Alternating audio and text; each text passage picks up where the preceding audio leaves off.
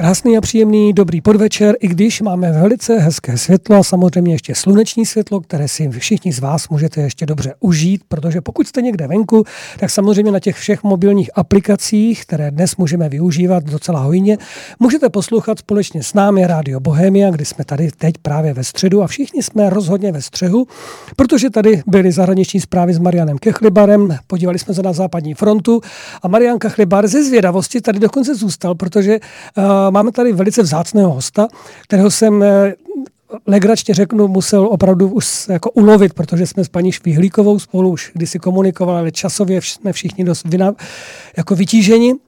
A tentokrát to vyšlo. Takže dovolte mi, abych v našem rádiu Bohemia přivítal osobně živě Ilonu Švihlíkovou. Dobrý podvečer. Dobrý den. A Samozřejmě, kdo, kdo by vás už dneska neznal, skoro si troufám říct. Já si dokonce, když jsem jel sem autem, paní Švihlíková, přemýšlel jsem o takové zvláštní nové, nové vládě, a říkal jsem si právě, tak paní Švihlíkovou bych určitě rád, rád eh, do nějaké té vysoké pozice té ekonomiky. Mariana Kechlibara jako analytika přes ty zahraniční zprávy. A takhle jsem si tam modeloval všechny ty lidi, který znám a kteří tady prošli tím rádiem, včetně opravdu spoustu známých jmen, protože váš záběr je obrovský a vaše znalosti i vědomosti uh, mohou velmi, velmi pomoci v tom nahlížení, obyčejném nahlížení obyčejného člověka na to, jak, uh, jak se ta naše ekonomika vůbec vyvíjí. Protože všichni máme dojem, že je to dobré, máme všeho hojnosti, dostatek. Aut na parkovištích před těmi sídlišti přibývá, takže se budují nová parkoviště. To znamená, že lidi si buď to berou úvěry na ty auta, nebo tak vydělávají, že už mají v rodině tři, čtyři auta ale přitom ta ekonomika není bezedná a způsob, jakým ten, jak se vede náš stát, není příliš, eh, příliš dobrý. A vy jste samozřejmě už na toto téma řekla spoustu, spoustu zajímavých úvah, eh, myšlenek i návrhu ke změně. A já bych se spíš zeptal pro začátek jenom, pro naše posluchače, v jakém stavu, jednoduše řečeno, nebo nějak stručně, se právě teď opravdu nachází ta naše ekonomika, česká ekonomika, potažmo potom ve vztahu k tomu zahraničnímu? Mm-hmm. Tak ono se říká, že jsme na tom dobře, ale je to víceméně pravda, protože když se podíváme na takové ty hlavní indikátory, tak nám hm, řeknou, že eh, ten vývoj pozitivní je. A nejde jenom o to, že roste HDP, ale eh, to, co prostě lidé zaznamenávají sami u sebe, to znamená, že se pozitivně vyvíjejí mzdy, eh, že rostou mzdy těch nejnižších skupin, že to už vidíme několik let, že ten mediánový příjem roste rychleji než průměr, takže se to opravdu zvedá u těch, uh, u těch eh, lidí, kteří uh, mají ty nejnižší mzdy. Uh, je, je nízká nezaměstnanost samozřejmě. Ano, ano, ano. To, uh, jsme ve specifické situaci, kdy vlastně počet volných pracovních míst, tak jak je uh, udáván, je vyšší než počet těch, kteří jsou evidováni na úřadu práce. To se nestává uh, uh-huh. přece jenom moc často, uh-huh. to je poměrně vzácná situace. Takže najdeme spoustu jako velmi, velmi pozitivních uh, prvků, o tom jako žádná, to bych asi úplně jako uh, nerozporovala. Uh, mně spíš vadí, že jakoby ta uh, pozitivní doba u nás jako není úplně plně využívána k tomu, abychom tu naší ekonomiku změnili, někdo říká zmodernizovali, mm-hmm. to takový hodně profláká slovo už skoro, jo, ale já bych prostě řekla dostali na vyšší, na vyšší úroveň. Tyhle ty věci je vždycky lepší dělat, když je dobře, než když je špatně. Prostě využít toho skutečně příznivého období. A tady přece jenom vidím i u té současné současné vlády poměrně rezervy uh, v tomhle tom. A, a říkám, je to škoda prostě, jo, protože ten čas strašně rychle běží a ten svět se mění kolem nás jako neuvěřitelně uh, Právě. rychle. Ano, ano. Jo, a to skutečně platí do chvíli stál, když stojí opodál. Jo. Takže když už je zrovna dobré období, tak by bylo vhodné ho využít. Uh, vy jste v jednom článku svém napsala, že právě je potřeba ke zm- dojít nějaké změny v naší ekonomice, kde jste se změnila o družstevnictví, což mě docela potěšilo, protože samozřejmě družstevnictví v, naši, v našich krajinách má docela velkou tradici. Vlastně vlastně opravdu obrovskou. 1847 první družstvo. No, vidíte to. A zároveň tady mělo i velké úspěchy a spoustu velkých firm a spoustu budov, spoustu opravdu akcí a já nevím, staveb se u nás opravdu podařilo právě díky družstevnictví a mnoho lidí na tom vlastně postavilo i svoji novou kariéru. Ale dnes to má spíš kontext takový jako já bych řekl, posměch, nebo něco, že to je archaické, zastaralé, něco pro pár lidí někde tam na vesnici, ať je teda družstevničí, ale no, že to, nepatří. Ovce, no, a že to nepatří do moderní ekonomiky. Jak se na to díváte? No, eh, u nás to družstevnictví je samozřejmě hodně poškozeno obrazem toho minulého režimu, bohužel, mm-hmm. to mhm. jako ještě stále platí. Takže já všude, kde mám příležitost, ergo i zde, využiju toho říct, že prostě ta naše družstevní tradice je nesmírně silná. Jak už jsem zmínila, první družstvo u nás vzniklo v roce 1847 a když se podíváme na první republiku, tak ta do značné míry byla družstevně spolková. My jsme skutečně měli obrovské, mm-hmm. velmi silné družstevní hnutí, které bylo eh, v Evropě uh, celkově uh, obdivováno. Um, družstva jsou samozřejmě zajímavá tím, že se vlastně dají použít na jakýkoliv sektor. Když se podíváme po světě, tak najdeme, že teda členy družstev, nebo družstevníků je na světě jedna miliarda lidí. Jedna to je docela velké lidí, číslo. Jo, to jako je opravdu. A je to právě tím, že vlastně družstva se můžou vyskytovat ve všech možných sektorech. Není to zdaleka jenom to zemědělství, které se nám možná, uh, možná vybaví, ale jsou to uh, samozřejmě i úvěrová družstva, uh, jsou to výrobní družstva uh-huh. uh, a dneska samozřejmě mnoho i startupů na západě od nás právě vzniká v téhleté, uh, téhle družstevní podobě. Já o těch družstvech mluvím ze dvou důvodů není, není to jenom nostalgie, to znamená takové to vracíme se do první republiky, jo, to ano, do značné míry prostě nelze otočit kolem času zpět, jo. Ale ten první důvod je, že si myslím, že naše ekonomika není dobře vyvážená v mnoha aspektech. A jeden uh, z nich je, řekněme, mm, velikost. To znamená, my tady máme několik velmi velkých firm, zahraničním vlastnictví. A takové to podhoubí, které, jak já říkám, drží tu ekonomiku. Vám to neudělá ty velký čísla, jo. Vám to nenaskáče jako masivně to HDP. Ale je to to podhoubí v tom lese. Drží to tu ekonomiku a stabilizuje. No, ty malé střední firmy. A tam samozřejmě patří i, i, i ta družstva, lokální ukotvená. Tohle podhoubí já u nás vidím jako docela nedostatečné. A uh, ten, uh, ten druhý faktor, proč si myslím, že uh, si družstva zaslouží, podporuje samozřejmě i to, že uh, družstva obecně uh, se vyznačují velikou okolností. My, my už máme dneska docela uh-huh. slušné analýzy, um, co probíhalo po tom roce 2008-2009 a jestli právě nějaká struktura vydržela, to znamená ani nezbankrotovala, ani neutekla nikam na Seychely, tak to jsou právě tyhle ty lokálně ukotvené eh, struktury, plus samozřejmě a tady jako mm-hmm. řeknu samozřejmě i svoje ideje, že to družstvo představuje i nějaký ideál té ekonomické demokracie. Mm-hmm. To znamená, řekněme, že je v jistém kontrastu oproti tomu, kdy třeba jedna osoba nebo několik osob má nadměrný ekonomický vliv. Jo. Mm-hmm. Takže jako i z toho důvodu si prostě myslím, že ta družstva mají v dnešní době, mají v dnešní době co říct, ale zkrátka dobře se pořád trošku potýkáme s tím, s tím minulým dědictvím. Eh, mluvil jste o podhoubí středních firm nebo těch malých firm. Může se stát, nebo vidíte někdy v budoucnu, že budou úplně rozdrceni, nebo že jich bude ubývat právě tím vlivem těch velkých konglomerací a těch velkých ekonomik, které sem vlastně přichází a stále to tady válcují? Tak eh, samozřejmě vidíme tady takové dvě tendence světové a to je koncentrace jako bez zesporu. Mm-hmm. Prostě ta světová ekonomika se koncentruje a řada těch trhů dneska prostě uh, je oligopolního charakteru. Jo. To znamená ani dokonce monopolní. A s tím se už nedá nic dělat. Eh, ale to samozřejmě, že dá. jako, ekonomickou politiku, vždycky se do toho dá zasáhnout, když se chce ovšem, nebo když se nemá strach. To znamená, že když by byla vláda, bylo by chtění, tak by se dalo. No samozřejmě a máte samozřejmě i nástroje v rámci třeba jako Evropské unie, máte nějaký pravidla hospodářský soutěže a podobně. Jo. Takže mhm. to není otázka to, že to nejde.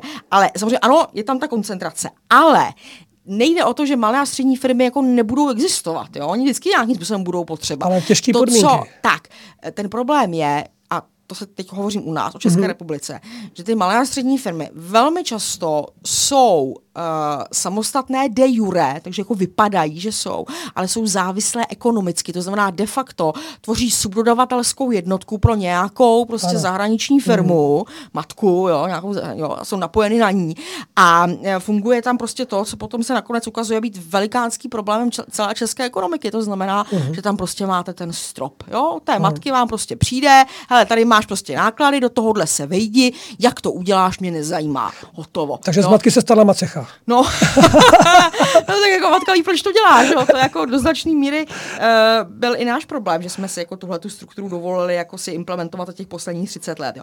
A potom teda ty firmy tím pádem uh-huh, jsou pod tím permanentním tlakem, no a samozřejmě, kde, kde uh, potom jakoby berou ten prostor, no samozřejmě na mzdových nákladech, že jo, uh-huh, uh-huh, řečeno, ono moc jinde jako není kde, takže uh, to potom vlastně vede i k tomu, že ta ekonomika má takzvanou závislou podobu, jak my tomu, uh, jak my tomu odborně říkáme. A je to samozřejmě situace, která je, je nepříjemná a to je právě to, co jsem myslela tou tou změnou. Jo? Mm-hmm. My se potřebujeme z tohle vymanit, protože uh, ve chvíli, kdy máte uh, firmy tohoto typu, a nemusí být jenom malý a střední, jo? ale prostě máte tam ten mzdový strop, nebo obecně nějaký ano. nákladový strop, mm-hmm. a tak uh, prostě znamená, že se do něj musíte vejít v rámci toho modelu. A pokud se do ní musíte vejít, tak to znamená, že to je neslučitelný s nějakým dlouhodobým zvyšováním životní úrovně. A myslíte tím vymanit se nebo s tou, tou změnou právě tu cestu těch družstev, anebo, anebo ještě nějaká jiná možnost? Ne, ne. Víte co, hospodářská politika tohohle typu, eh, toho proražení stropu, jo. Ano. Já říkám prostě, já jsem proti strategii trpaslík, to znamená ne se scholovat pod tím stropem, ale prorazit to, prokopnout to chcete jo. Mm-hmm, a na to potřebujete mít komplexní hospodářskou strategii, která bude zahrnovat velké množství bodů. Jedno z nich by mohlo být družstva, jedno třeba, já nevím, ze stovky, jo. Mhm, jasně, to jako jasně, je opravdu jasně. docela náročné. Součinnosti, samozřejmě. Uh, zeptám se, jakým způsobem nás, nebo do jaké míry opravdu jsme tak závislí na tom Německu, protože jsem měl rozhovor s jedním pánem, který se zabývá taky trošičku ekonomikou a trošku mi odhalil, jak velmi, velmi zásadně jsme ovlivňováni Volkswagenem, to znamená Škodovkou tady Mladé Boleslavy, o, o čem mnozí ani netuší, jak obrovský vliv oni mají i na politiku, jak si vlastně vytváří ty zákony a další a další věci kolem toho, že to ani netušíme. A to znamená, že pokud se v Německu eh, ekonomika pohne, ať už tím nebo oním směrem, tak to samozřejmě ovlivní i nás.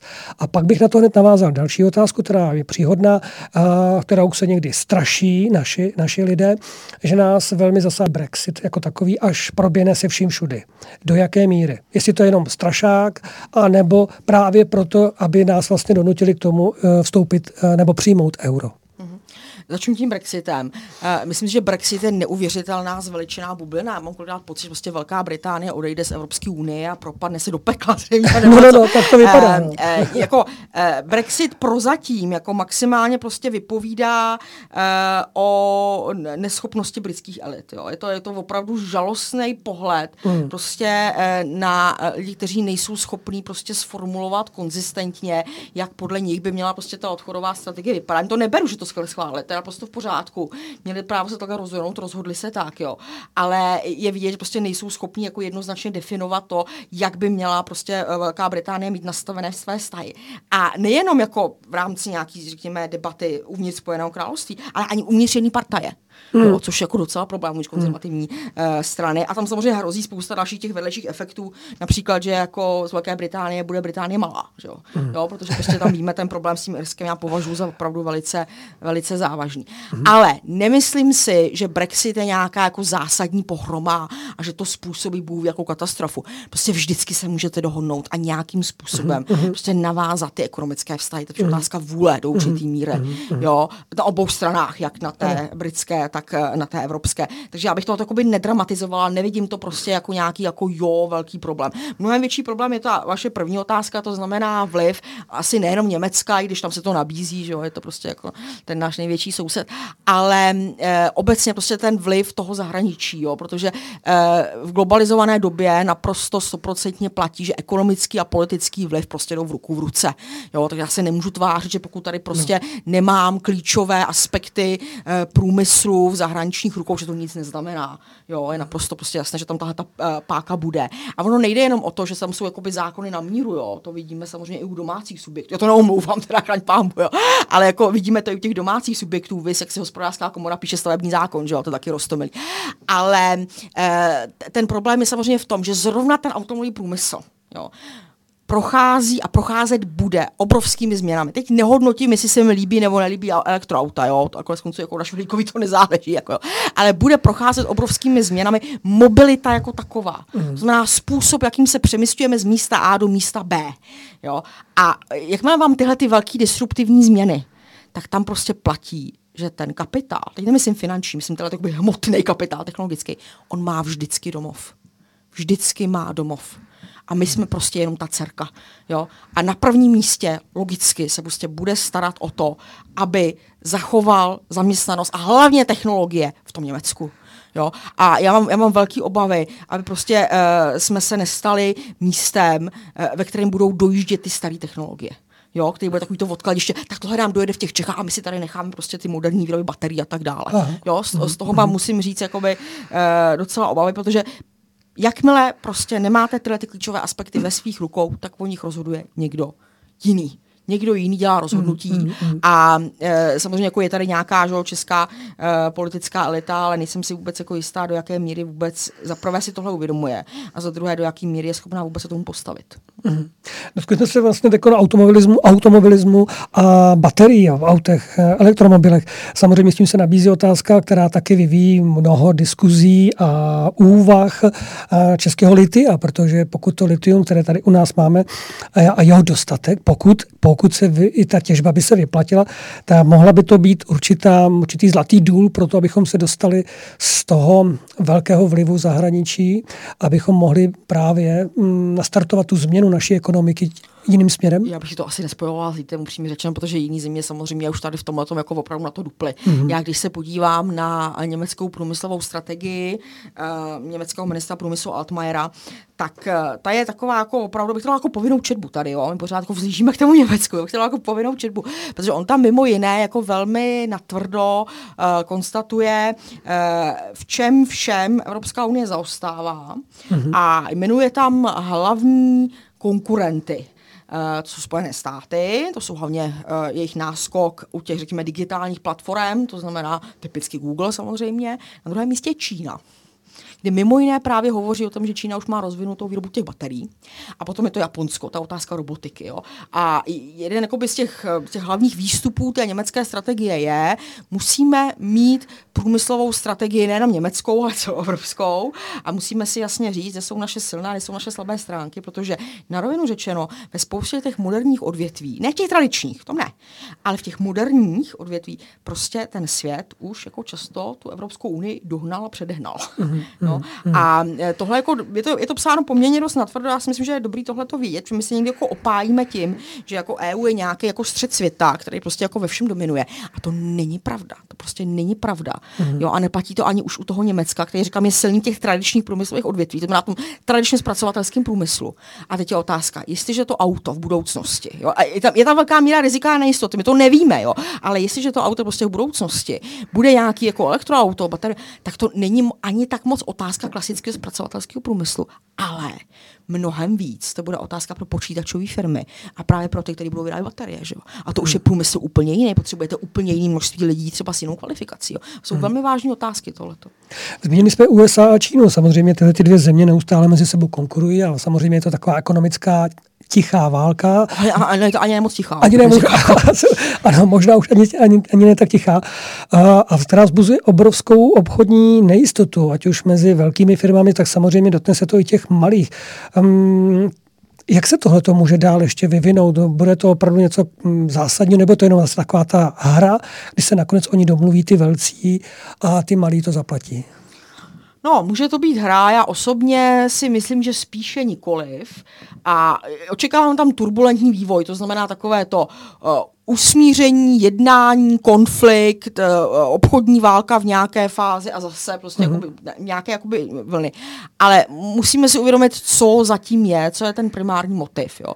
Ten primární motiv nebude obchodní uh, deficit Spojených států s Čínou, podle mě. Jo. To je prostě jeden aspekt, ekonomicky vzato jako ne úplně ten nejšťastnější, protože prostě obchodní deficit je jako velice úzký výřez vztahů mezi oběma zeměmi. Jo. Uh, ten hlavní problém prostě je, že Čína uh, se před pěti lety stala největší ekonomikou světa v paritě kupní síly, ne v kurzu samozřejmě, to se hned tak asi nestane, ale uh, prostě masivně uh, dohání uh, ty Spojené státy, které cítí, že ta jejich pozice hegemona je významně ohrožena. A to se projevuje na řadě úrovní, na úrovni uh, vojenské, ekonomické samozřejmě a hlavně technologické. Jo? To je ta celá ta, ta bitva proti Huawei. Je samozřejmě prostě dáno tím, že Huawei je prostě vlajka uh, té uh, technologické modernizace uh, Číny, samozřejmě síť 5G, že? to je to velikánský téma, ale nemusí to zůstat jenom u toho a tím pádem prostě ta Čína je vnímána jako ten zásadní velký rival. To je ten západní pohled. Jo? Um, kdybych se na to podívala z hlediska jako velmi dlouhých časových řad, opravdu myslím jako staletí, jo, tak prostě musím konstatovat jednu jedinou věc. Čína, ale i Indie, která někde trošku jakoby v koutku, ale je tam taky. Čína i Indie se historicky vrací na pozice ve světové ekonomice, na kterých po drtivou dobu svých dějin byly. Jo, tyhle země prostě dominovaly světové ekonomice, už z hlediska své velikosti teda, jo. Takže oni se prostě historicky tam vrací. Akorát, že my si prostě myslíme, že jak ten západ prostě dominoval nějakých posledních 200-250 let, že tomu tak bude na věky, že jo. Hmm. Když už jsme zmínili ty dvě velké země, musím zmínit, co, jak je na tom Rusko, nebo co Rusko vůči. Protože samozřejmě ty vztahy tady máme, hmm. ať chceme nebo nechceme, obchodujeme s nimi, bereme od nich spoustu věcí, vyrábíme, kooperujeme, takže ta ruská ekonomika taky vlastně docela silná. A nebo není, nebo jak to vidíte? Uh, Rusko je tradičně země s velikánským potenciálem, který tradičně nebývá naplňován. Jo. Ta ruská ekonomika eh, prostě v řadě ohledů eh, zaostává a tomu potenciálu není schopná dostat, eh, což je samozřejmě eh, pro ně škoda, ale e, má skutečně velké množství, jako velké množství slabých stránek. E, Rusové samozřejmě si mohou opřít o své nerostné bohatství, obrovský, že jo? nejenom prostě dominanci v pár komoditách, ale prostě široký, že jo? de facto jako všechno, co potřebujete na světě, tak tam najdete někde. A samozřejmě velmi silný vojenství a vojenský průmysl, ve kterým Rusko patří v absolutní špičce a v řadě ohledů bych řekla, že technologicky v tomto ohledu i dokázalo předehnat Spojené státy. Jo, to jo, ale z hlediska prostě ekonomiky, třeba civilní výroby, tam skutečně jako těch silných stránek mnoho nebude. Hmm. V poslední době zlepšili hodně tu, to zemědělství, jo, to, to, to jo, a to mi donutili ty sankce. Ale respektive sankce a potom ta protireakce, to, toho využili jakoby dobře, ale prostě ten ekonomický potenciál toho Ruska, to je nesrovnatelný s Čínou. Naprosto jsme úplně v nějaký jakoby jiný lize. Hmm. ty dvě země hmm. samozřejmě mají strategické partnerství, v tuto chvíli to je, to je pro ně obě dvě rozumné. Eh, Západ dělá, co může, může, aby zblížil medvěda s drakem ke své vlastní hlouposti, ale prostě to tak dělá. Takže oni skutečně jakoby v tuhle chvíli se velmi dobře doplňují, jakoby jejich výhody jdou mm-hmm. dobře dohromady, mají řadu společných zájmů, ale ekonomicky samozřejmě Čína je úplně někde jinde. Mm-hmm. Pojďme zpátky na náš trh nebo do naší země. Samozřejmě eh, píše se taky o tom, že velké, velké úniky našich peněz nebo vůbec miliardy odchází z bank vlastně každoročně těm matkám, jak píšete ve svých článcích. A zároveň mě ještě napadá jedna věc, jakou, jak velkou částku um, odebírají z našeho rozpočtu neziskovky. To totiž taky nejsou moc malé peníze. Tak, k těm odlivům. Tak to, to, to jsou věci, které uh, naštěstí už pronikají do toho veřejného prostoru. Eh, je to uh, téma zhruba od toho roku 2006, Eh, kdy vlastně ty odlivy eh, zisků převážely reinvestice. Tehdy to nikomu moc nezajímalo, já jsem byla asi jediná, kdo o tom psal, ale naštěstí, jak říkám, těch posledních pěti, šesti letech už je uh, to téma, je to něco, co skutečně vyvolává pozornost. Ty částky jsou obrovský, protože když si vezmu odlivy, které oficiálně vykazuje Česká národní banka a když si vezmu platby úroků do zahraničí a když tomu dáme odhady, to tam nemáme jestli až odhady, těch takzvaných uh, využívání těch vnitropodnikových cen, jo, že tam takový hezký příklad, tak prostě ta matka dceři naúčtuje nějaký konzultace předražený, předražený software, do toho se vejde cokoliv, jo, a tím způsobem vytahuje další peníze hmm. z těch českých dcerek, jo. Tak bez přehánění budeme na 500 miliardách každý rok. Půl bilionu každý rok. Jo. Právě proto, když třeba někdo hovoří o tom, že bude mít deficit, že bude deficit 40 miliard, já se tomu směju, jako jo, protože jako říkám, tak vy tady děláte prostě jako Aufstand kvůli 40 miliardám, ale to, že tady odchází 500 miliard každý rok, tak to vás nechává jako zcela klidných, jo. Takže no, to musím taky trochu rozlišovat částky, jo. Že tohle je obrovský zásadní národohospodářský problém. Eh, když to vždycky vykládám studentům v prvním ročníku, tak jim říkám, představte si, že my tady prostě vyrobíme koláč, toho HDP, jo, koláč. A z toho koláče vám prostě nějakých 8 až 10% každý rok odletí do zahraničí.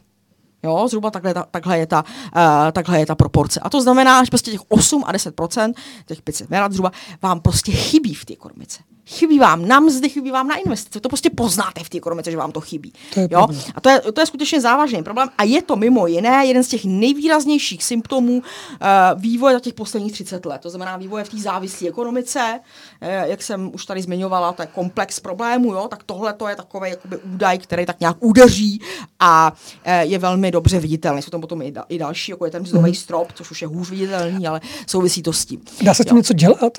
No tak samozřejmě, že dá. Jako, jo. Můžeme to skrouhnout, když řeknu lidově, prostě, aby, no, aby tam odcházelo míň?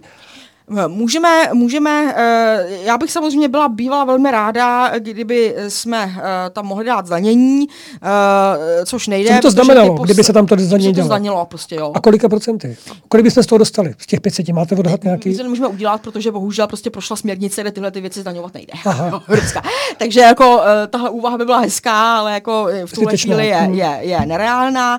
Můžete to udělat motivačně, to je řekněme takový jakoby krátkodobější, to znamená, že řeknete, uh, milá zahraniční firmo, když tady budeš víc reinvestovat, já ti dám nějakou daňovou úlevu, jo, já toho nemám moc ráda, ale to hmm. je jedna z možností. No a ta další, za kterou jsem já, a která je nejkomplexnější, je změnit to, jak funguje česká ekonomika, to znamená uh, ten uh, vliv těch velkých uh, zahraničních firm uh, zmenšit tím, že budu taky jednou myslet na ty svoje české firmy a že budu podporovat uh, jinou strukturu jednak i těch malých a středních, jak jsem mluvila, ale hlavně samozřejmě českých, jo, to znamená mm-hmm. v českých rukou. Já musím říct, že mi jako strašně zlobí, že my vlastně těch posledních 30 let tady neustále prostě dáme nějaký investiční pobídky a teď se jako hrozně staráme, aby k nám šel Amazon, že no, jo, no, no. jako jo, Třeba. aby zaměstnával ty Rumuny za 14 tisíc rublů, to potřebujeme ze všeho nejvíc, že jo.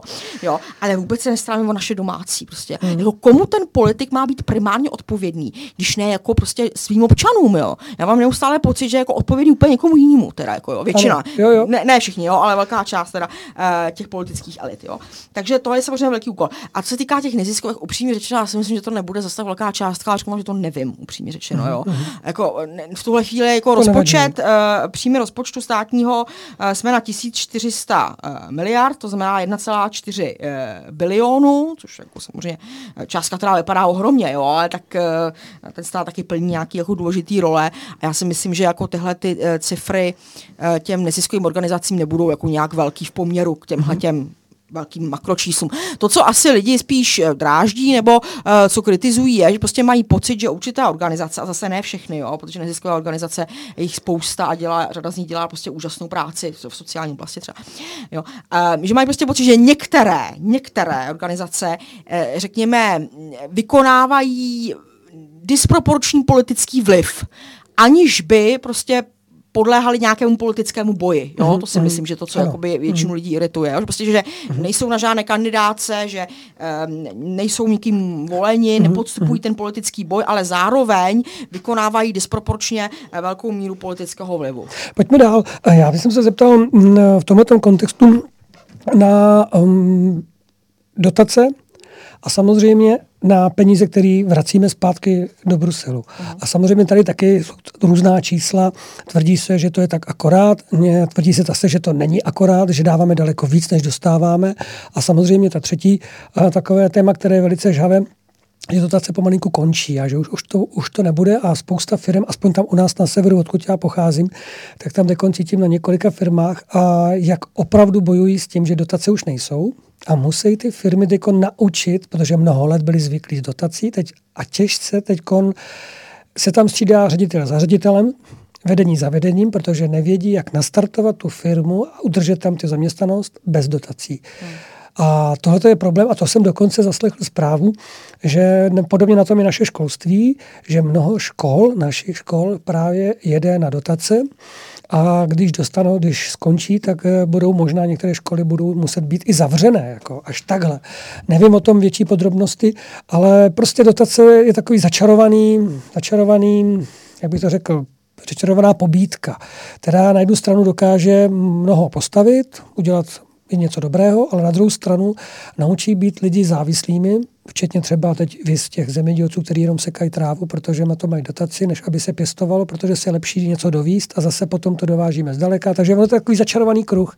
Takže jak je to s tím? Dostáváme opravdu uh, tolik, uh, nebo my dáváme daleko víc do Bruselu. Tak eh, podle těch oficiálních čísel Česká republika jednoznačně patří těm takzvaným eh, čistým příjemcům. To znamená, eh, že by měla jaksi dostávat víc, než, než platí. Ale to je ten pohled, jakoby ten úzký účetní. To znamená, díváte se vlastně na ty transakce v rámci toho evropského rozpočtu. Ten širší kontext potom vlastně by měl ukázat, jakým způsobem jsme včleněni na ten evropský trh, což už jsem malinko naznačila, a co potom odpouvá od nás. Jako ano, ano ano, zase jiné. Jo? jedna věc je ten účetní pohled, který vám řekne jasně, ano, jsme čistý příjemce, tak to je, to těžko nás pochybnit. A potom je ale ten makropohled, to znamená, jakým způsobem e, využíváte ten evropský trh a jestli skutečně ta země z toho má e, prospěch, případně, a to je taky důležitá věc, jakým způsobem se ten prospěch té společnosti projevuje. Protože on se může projevovat, jako ne, že ne, mm-hmm. ale třeba jenom u několika málo firm nebo jednotlivců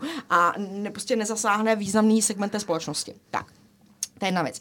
Druhá, já dotace moc nemám ráda, upřímně řečeno. Mm-hmm. Já, já dokážu pochopit, že prostě někdy jako uh, se používají a, a možná to ani nikdy bez nich nejde, ale já to prostě jako nemám ráda. Uh, dotace prostě vytvářejí uh, Eh, deformaci toho systému hmm. hroznou. Eh, vytvářejí vám prostě parazitní strukturu lidí, kteří jako ví, jak správně vyplnit kolonku 3BC, co by tam mělo být, jako jo, to znamená, uh, jo, je tam prostě tahle ta obsluhovačská servisní, uh, servisní třída, která umí vyplňovat jako správně, uh, správně ty, uh, ty formuláře. A samozřejmě dotace prostě vytvářejí uh, možnost uh, dobývání renty, to znamená parazitování na veřejných penězích. To já považuji za jeden z nejvážnějších problémů přímě celého vyspělého světa. Uh, když se vrátím k Davosu v roku 2018, jo, Světové ekonomické fórum Davos, tak tam dokonce mluvili v té jedné, té úvodní velké přednášce o rentiérském kapitalismu o rentě jako o zásadním problému dneška. A jeden z těch ekonomů, eh, mimochodem levicový orientovaný ekonom, teda jasně, tam řekl jednu úžasnou větu, říkal, chceme-li bojovat proti rentě a rentiérům, musíme vyhlásit válku dotacím válku dotacím přímo řekl. Jo. Uh, řekl jak? Nebo byl řekl, tam, jo? war on subsidies, přímo takhle to prostě tak vyhlásit válku dotacím. Jako, jo. A já musím říct, že do určitý míry uh, s tímhletím, jako, s tímhletím hodně souzním, protože skutečně jako u nás je předotováno. Jo. Hmm. Prostě u nás, jak se neví, prostě ono to do značné míry ukazuje takovou tu bezradnost hospodářské politiky. Jo nevím, co mám dělat, nenapadá mě nějaký systémově čistý řešení, co udělám. Vypíšu rotační titul, že jako jo. A teď prostě kdo se o tom doví, jak se dozví. Teď, teď už jste prostě uvedl i ty vaše příklady, že jo. Ty firmy prostě o tom nejsou vůbec eh, zvyklí jakoby nějakým způsobem ekonomicky uvažovat, jo. To znamená, eh, neuvažují prostě o tom svým biznice, co by mohli udělat pro svůj region. Jak vyplňte dotační titul, kam dají ten papír, že jo. jo. Hmm. To je naprosto zvrhlý. Já ještě vzpomenu nedávno eh, zemřelého pana docenta Čuby, když jste hovořil o tom zemědělství tak on byl samozřejmě neuvěřitelný odborník na celou světovou ekonomiku, ale zemědělství jak si byla jeho doména. A já jsem měla tu možnost se s ním párkrát setkat a pamatuju si, že pokaždé, když jsme, si, jsme se bavili, tak mi říkal, dotace zemědělce kazí. Mm. Jo? Protože tam skutečně potom, eh, se vší úctou k tomu, že to je opravdu hodně specifický sektor, jo, ve kterém prostě jste takhle malý, protože ta příroda nad váma je takhle velká. To je jasný. Jo, ale prostě je skutečně, je, je skutečně předotováno. A druhá věc samozřejmě je, že eh, se na to může prostě nalepit uh, spousta parazitů. To znamená, že zneužívají veřejné peníze. Teď nemyslím nikoho konkrétně, myslím obecně, tohle prostě to je skutečně je ve všech vyspělých zemích v mhm. nějaký míře rozšířený. A že ty dotace mohou vytvářet naprosto perverzní pobídky. Mm. Jo, to znamená, že z dlouhodobého hlediska hlediska uh, přinášejí mnohem víc škody než užitku. Takže já si skutečně myslím, že jako dotace je, je, je velikánský ekonomický téma a tam, kde to jde, říkám, asi, jo, když se třeba u škol, prostě a opravy škol, tak asi to prostě bez toho nejde, jo, ale prostě v řadě případů by se dalo najít prostě nějaký čistý řešení, který nebude záviset by třeba mohli nastoupit i družstva. titulech. Spousta možností tam prostě je, jak to, jak to zařídit čistějš a nespolehat se na neustálý prostě hmm. vypisování dotací na hmm, všechno. Hmm. Pojďme se podívat dál. Samozřejmě taky jsou tady um, určité témata na daňové uniky. Pak tady máme taky digitální daň, o které se mluví a nevím, jestli jak je to u nás, jestli se vůbec o tom uvažuje a jestli ano, tak jestli byste něco o tom mohla našim posluchačům říct. Digitální daň je poměrně nové eh, téma v té praktické hospodářské politice. Eh, nejčastěji se teď hovoří o Francii, která vlastně hmm. digitální hmm. daň schválila a už je to zase další Eh, místo sporů eh, se Spojenými státy, protože samozřejmě ty eh, velké digitální firmy známé jsou právě ze Spojených států, mm-hmm. takže tam je jako další možný střed mezi těmito zeměmi. A ehm, Česká republika se k tomu postavila rovněž pozitivně, to znamená i u nás by ta digitální daň měla vzniknout. On to nebude nějak jako zásadní příjem do rozpočtu. Nicméně já musím říct, že to, že to vítám. Je to asi jeden z těch prvků, jak prostě tyhle ty firmy, které mají obrovskou ekonomickou sílu, řekněme, dostat pod nějakou větší kontrolu, kontrolu státu, ale je to jeden z malých kroků. Jo? Těch, těch problémů v té daňové oblasti je mnohem víc a zase netýkají se jenom České republiky. Jsou to problémy minimálně celého vyspělého světa. To znamená, hmm. ta otázka přesunu zisků do jurisdikcí, kde jsou nízké daně, anebo kde přímo není žádná de facto daň, to znamená do, do klasických uh, daňových rájů, že jo, Kajmanské ostrovy mm-hmm. a, mhm. a podobně. Jo. To je prostě jakoby celosvětový problém. Um, stejně tak prostě i v rámci Evropské unie uh, najdeme, uh, najdeme země, které by odpovídaly de, de facto daňovému ráji, to znamená, že dávají řadu výjimek uh, zahraničním uh, korporacím, které tam potom jakoby uměle stěhují svá sídla a vykazují tam prostě obrovskou ekonomickou aktivitu, když ta ekonomika je malá, typicky Irsko, že jo, prostě mm, jo. Mm. Jako Irsko vykazuje obrovskou ekonomickou aktivitu, mm, přestože to je prostě uh, maličká, maličká země. Tohle to jsou prostě jakoby celosvětové problémy, protože ten daňový ráj, což je právě třeba to Irsko nebo taky Nizozemsko, um, řekl to jeden, myslím, že francouzský ekonom velmi, velmi výstěžně prostě řekl, že daňové ráje kradou daně jiných zemí.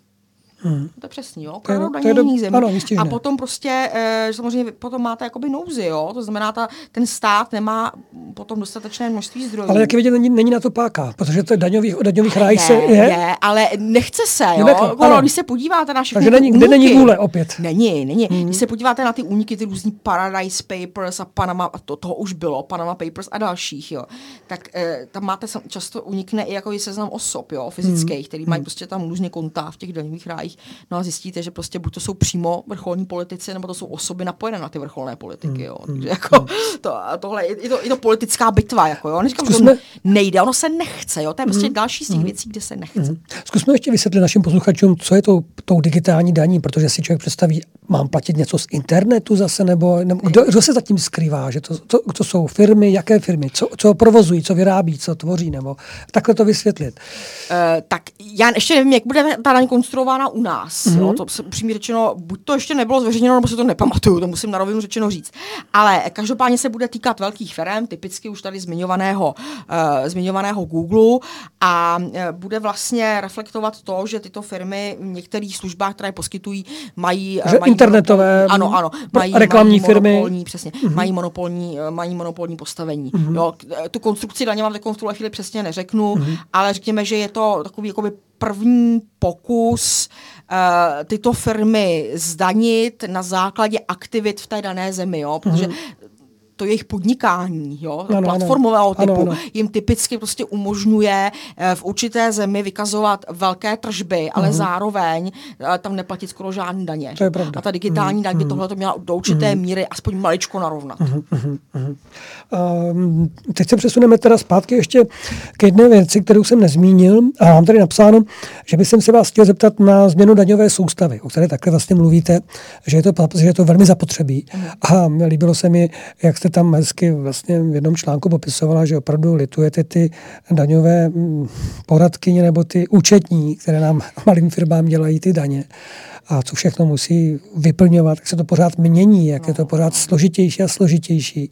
A pořád to narůstá, bych řekl, všechny ty vyhlášky a novely a, a už se tom obyčejný řemeslník už sám ani nevyzná samozřejmě. Takže uh, to, ta daňová soustava nebo ta změna, um, Čeho by se především měla týkat? Ta daňová soustava u nás trpí dvěma zásadními problémy. První z nich, ten už jste nastínil, je nepřehlednost. Já bych řekla mm. prostě obrovské množství výjimek, eh, předpisů, eh, chaos. Jo? Já vždycky ráda uvádím příklad, že prostě daňový zákonník na začátku 90. let byla taková útlá brožurka a když si to vezmete dneska, tak je to bychlé. Kdyby vás někdo prašil, tak vás zabije. Prostě, jako, jo? že opravdu jako vehementní rozdíl, ne, ve kterém prostě, eh, když budete chtít si najít nějakou výjimku, jak si ji najdete, ale jako, mm. jak se to má prostě zorientovat mm. uh, normálně normální člověk a neustále ty předpisy se mění, takže je tam velká nestabilita, jo, mm-hmm. což, což nikdy uh, pro podnikání jako takový uh, není dobře. Uh, souvisí to do značné míry i s tím, že prostě ledas kdo v průběhu toho legislativního procesu je schopen si tam prostě vloudit nějaký svoje zavřený, otevřený vrátka, mm-hmm. jo, to znamená, se tam projevují jakoby ty různé uh, lobistické tlaky, že to takhle řeknu jemně, no a potom to podle toho vypadá. To je první věc. Druhá nicméně je, že bez ohledu na tu nakynulost a komplikovanost té naší daňové soustavy. Ta naše daňová soustava je strašně nespravedlivá. Jo? Hmm. To znamená, odporuje těm základním principům té daňové spravedlnosti. Ten náš daňový mix je degresivní, což, to vysvětlím, znamená, že vlastně eh, ta, eh, to, to daňové inkaso je u nás eh, dominováno DPHčkem, že jo? To, je, to je degresivní daň, dopadá nejvíc na ty nejchudší. Jo? Hmm. To nejchudší si to platí sami vlastně, ty služby v tom, v tom DPH. A potom je tam samozřejmě to, že nejvíce ty daně dopadají na ty zaměstnance, že jo? Tam máme tu položku toho, těch příspěvků na sociální zabezpečení. Jsou takový ty dvě, prostě ty, ty dva hlavní pilíře. Jo. Když se podíváte hmm. prostě na tu naši daňovou soustavu, ona je bizarní de facto v tom srovnání s těma západníma zeměma, jo, protože je degresivní. De facto tam nejsou prvky progrese, to znamená progresivní daň, jak víte, u nás de facto byla zrušena, jako jsou tam nějaký um, prostě prapodivný deformace, máme super hrubou mzdu, což je něco, co odporuje prostě všem daňovým jako hmm. nařízením. To je úplně bizár světový. Hmm. Vlastně platíte daň z něčeho, co nedostanete, jo. Ne, ne, neuvěřitelná konstrukce. Eh, de facto nemáme vůbec žádný majetkový daně, ty, ty, ty, téměř, uh, uh, ty téměř neexistují. A potom tam máme taky další úžasnou věc, která se nám projevila zrovna třeba minulý rok, to bylo hezky vidět. A inkaso z příjmu fyzických osob, lidí jako jste vy a já, bylo větší než příjmu právnických osob konjunktuře, podotýkám. Jo. No to jako fakt není normální tohle to prostě, jo. Měna, jako opravdu naše daňová soustava, jako kdybych chtěla někomu ukázat jako bizarnosti, jo, tak prostě vemu náš daňový mix a podívám se prostě na inkasu státního rozpočtu a budu to, budu to ukazovat jako, jako víceméně světovou no, to je realitu. fakt nespravedlivý, opravdu to už je, to, to je, je to vrcholně nespravedlivý. To je jako to vrcholně no. nespravedlivý. Jo. A když si prostě vezmete, jako, jak vypadají ty příjmy, jako na té straně těch výdajů, prostě tam skutečně mm. máte jako všechny možné tyhle ty dotace, jo. A, a, ty chapadla těch parazitů, co většině jsou napojený na ty penězovody toho státu, jo. Těma pacičkama prostě, mm. jo. E, kdyby prostě někdo měl tu politickou odvahu a vůli vzít do ruky sekeru a teď usekávat ty chapadla, jo. Udělal by hodně pro tuto zemi. to asi ano, a, protože já už jsem tady kolikrát zmiňoval takovou zvláštní myšlenku, myšlenku, která mě eh, napadá při, při přemýšlení o, o ekonomice a vůbec o tom, co Protože já jsem taky řemeslník a co všechno musíme splňovat a mm, není to jednoduché vždycky v tom, tom sektoru, že ten, eh, ta, ta věta, dej císaři, co je císařovo, že se trošku ještě víc jako přitáhly uzdy, protože ten císař chce stále víc, ale jenom 24 hodin denně máme my řemeslníci. A mezi tím už teď zpracujeme soboty, neděle, až hodně pozdě, kolikrát do večera. Člověku nezbývá čas na to, aby se uh, odpočinul, aby se na svoje zdraví. Hmm. Já, hmm. já znám 90% řemeslníků, kteří platí sociální zdravotní, ale my nechodíme doktorovi. My se léčíme tím, že si skočíme do lékárny koupit něco nebo prostě belinky a nějaké alternativy a za pochodu, protože víme, že si pro nás je to těžký, jako být nemocný a dovolit si, pokud to něco, něco zásadního, a ten císař chce stále víc a víc, což tak vlastně potvrzujete, protože to je jo, začarovaný to kruh. Není tak jako výšedání, ale spíš komplikovanost toho systému, jeho no, nepředvídatelnost. No, no, no, no. Jo? To znamená, ty nároky, které jsou prostě kladeny uh, na, na ty živnostníky, ano, taky potřeba ale rozlišovat. Jo? Prostě my máme živnostníky, jako třeba hovoříte vy, že jo? Uh, kteří dělají jako řemeslné práce, a potom tam máme třeba skupinu advokátů a další. Jo? Že? Hmm. to jsou velký rozdíly. A ono skutečně jako hmm. jako není úplně vhodný prostě tu skupinu brát jako jeden komplet, jako jeden pytel. To jo? asi ne. No. Bylo by potřeba tady jako pečlivěji, uh, pečlivěji rozlišovat, ale skutečně jakoby ta míra těch pravidel a toho všeho, co vlastně jakoby, uh, je potřeba splňovat pro určitý ty podnikání, Plus, jak se to neustále mění, to vytváří samo o sobě jako eh, velikánský, eh, velikánský tlak. Ale jak říkám, jo, ta přeregulovanost bohužel je do značné míry dána tím, že do toho zákona nebo do těch zákonů si prostě ledas do vecpe, ledas co jakou výjimku pro sebe, zrovna pro prostě svůj, eh, pro kámoše, pro svůj sektor a potom to prostě jakoby kine a zároveň se to stává i vnitřně nekoherentní ty předpisy, jo. To znamená, oni často ani nejsou v souladu se sebou samými. To je, to je jako velikánský problém, ale ještě bych zmínila jednu věc. Myslím si, že Eh, to, co by ještě pomohlo, eh, pomohlo tomu živnostenskému stavu obecně, je samozřejmě eh, ta větší vazba k tomu lokálnu a k tomu, k tomu, k tomu regionu. Mm-hmm. Jo, to si myslím, ta, a jsme zase u těch družstev, jo, ta lokální ekonomika obecně, jo, to si myslím, hmm. že u nás je taková podceňovaná popelka, my se furt díváme na ty velké firmy a na ten velký export, jo, hmm. ale vašme si toho podhoubí prostě, jo, hmm. toho, toho, že prostě v naší ulici je někdo, kdo umí něco opravit, vyrobit ano, z místních surovin, to je obrovský dar, jo, my často pořád koukáme tamhle jako někam do, do, do vzdálených zemí, nic proti tomu, ale často se zapomínáme vážit tý naší vlastní domácí práce, jo. Hmm. Tady skutečně ta podpora té lokální ekonomiky, těch vzájemných vazeb, já bych řekla i cechů přímo, jo, i ty prostě ano. regionální spolupráce, jo. i v těch místních akčních skupinách, to může nabídnout hrozně moc dobrýho právě i pro ten živnostenský stav. Poslední dvě otázky.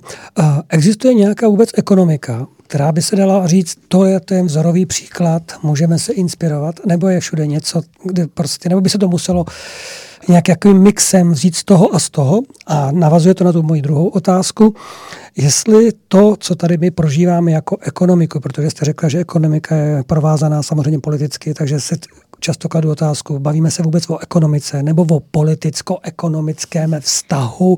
Je to zvláštní takový myšmaš, ale otázka zní takto.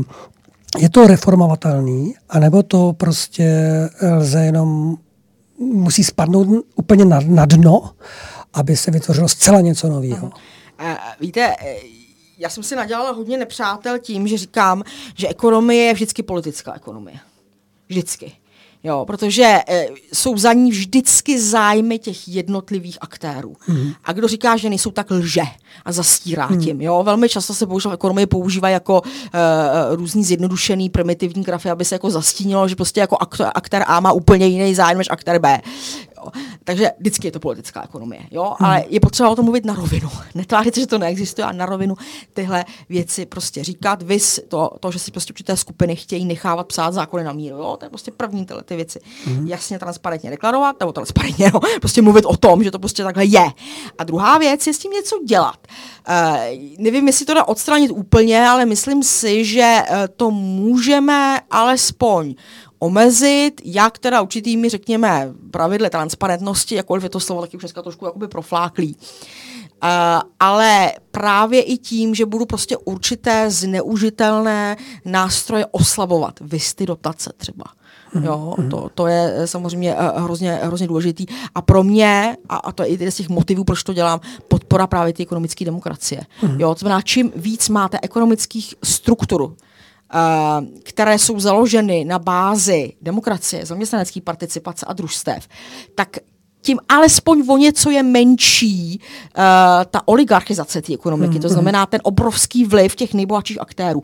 Jasně, že to není samospásné, ale je to určitá pomoc. Jo? To znamená, i proto jako já tyhle ty, uh, formy, formy podporu a třeba si myslím, že bychom měli mít zákon o zaměstnanecké participaci, jo? aby ho nemáme. Jo, prostě tyhle ty věci já považuji za důležitý. Asi to nikdy úplně jako neodstraníte, jo? ale uh, ta, ta forma současná a zase ve všech vyspělých zemích má opravdu jako už už patologickou podobu, mm, mm, takže tam je potřeba, uh, potřeba zasáhnout. Tak a jestli existuje ideál? No víte, ta ekonomika vždycky odráží uh, nějaké jakoby celospolečenské představy o tom, co by měl dělat stát, co by dělat třeba zase neměl. Jo? A to je v různých zemích různý na základě tradice. Očekávání od státu v rámci Skandinávie bude velmi vysoké. Jo? A ve Spojených státech bude relativně nízký. A v Tajsku asi nebude skoro žádný. Jo? To, to se samozřejmě ale může vyvíjet. A to je právě to. Ekonomika je dynamický systém. Jo? A my prostě vidíme, mm-hmm. že ty ekonomiky odchází, že některé upadají, mm-hmm. že jo. Mhm. Jo, prostě vidíme třeba, já vidím úpadek Velké Británie, jo, je mhm. prostě odchod velmoci přímým přenose. A naopak, že jo, je tu Čína, ale i ta, uh, ale i ta Indie, jo, jo. Um, a zase, ale nemusí se jim dařit, můžou udělat takovou fatální chybu. Hmm. To se může stát. Jo. Teda, vy těžko najdete jakoby ideál a hlavně, i když máte třeba inspirativní politiky, a to já ráda sleduju, co kde kdo dělá za hospodářský mixy, tak dobře vidíte, co se neosvědčilo, jako jo, to je hmm. velká lekce. Ale i ty dobré věci nejdou vždycky automaticky našroubovat. Hmm. Když je to taková jakoby lekce ve smyslu, ano, toto jde, ale je to v kultuře konfuciánské, kde jsou třeba státní firmy, můžeme toto přenést a pokud ne, třeba nějaké prvky jdou, mm, jo, anebo to vůbec není možné. Mm, jo. To znamená, nelze to prostě úplně jakoby kopírovat, ale to, co je na tom fascinující, je, když prostě vidíte, jak ty země někdy prostě upadají a pak znova vstávají a vrací se k té svý bývalé slávě a jsou prostě schopni naskočit, protože najednou prostě mají tu ekonomickou strukturu a tu politickou elitu, která je, jim to umožňuje, jo, a naopak zase někdy prostě vidíte ten úpadek, jo, prostě ten, ten pád, jako jsou i Spojený státy, ty, jako, jo, tam je taky ten, hmm. ten ústup z té hmm. slávy a teď Trump zoufá se to snaží prostě zvrátit, hmm. proto i to jeho heslo, že jo, make America great again, prostě jo, hmm. protože cítí, že už nejsou tak great, tak byly, tak je potřeba, jo, tak se snaží o nějaký mix politik, aby to zvrátil. A to je na tom fascinující, jako tohle je prostě nádherný, tohle sledovat v těch hospodářských, uh, hospodářských dějinách, ale jako není to samoučelný akademický cvičení, protože mě prostě vždycky zajímá, jakým způsobem tohle popadnout a využít to pro naší zemi. Já vám pro tuto chvíli moc krát děkuji, že jste přijala naše pozvání, řekla jste nám opravdu mnoho a doufám, že naši posluchači byli občerstveni a samozřejmě inspirováni a věřím, že se někdy zase k ekonomice vrátíme, protože eh, teď už mě napadá téma, jestli vůbec budou důchody, protože to slyším na každém rohu, že to naše sociální, milí řemeslníci, eh, platíme ho draze, každý rok se zvyšuje a říkáme si, budeme mít vůbec ten důchod nebo nebudeme mít důchod a to taky je otázka, která by byla asi na dlouhé povídání. svůj času, ano. Určitě svůj čas. A jenom ve stručnosti, myslíte si, že ho budeme mít? Eh, Třeba mi ročník 68? Řečeno, na rovinu řečeno, nic uh, spolehlivějšího než státní průběžný pilíř neexistuje. Takže jsme dostali takovou stručnou odpověď. Paní Figlíková, moc vám děkuji, přeji vám krásný večer a milí posluchači, těšíme se zase někdy příště na, naslyšenou. Díky a naslyšenou.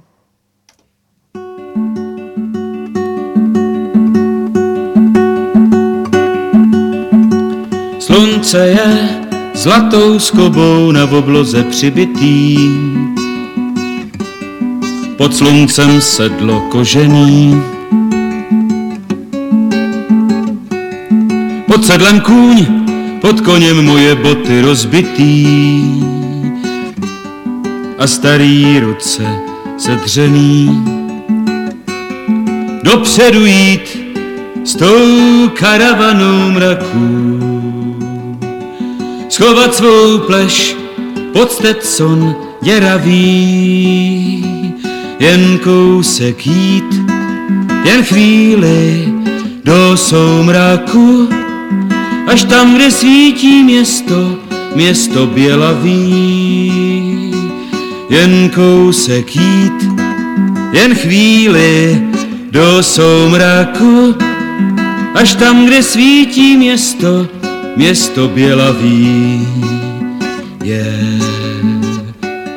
Víte si tiše hvízdá po silnici spálený, v tom městě nikdo nezdraví. Šerif i soudce gangstři, oba řádně zvolený. A lidi strachem nezdraví. Sto cizejch zabíječů s pistolem a skotačí. A zákon džungle panuje, je, je, je. Provazník plete smyčky, hrobař kopat nestačí. A truhlář rakve hobluje. V městě je řád a pro každého práce. Buď ještě rád, když huba voněmí může tě hřát, že nejseš na oprátce nebo že neležíš pár inčů pod zemí. Může tě hřát, že nejseš na oprátce, nebo že neležíš pár inčů pod zemí. Je. Slunce je zlatou skobou na obloze přibitý. Pod sluncem sedlo kožený Pod sedlem kůň, pod koněm moje nohy rozbitý a starý ruce sedřený. Pryč odtud jít s tou karavanou mraků, kde tichej dům a pušky rezaví. Orat a sít od rána do soumraku nechat zapomenout se cebulavý. Orat a sít od rána do soumraku a nechat zapomenout srdce bolaví.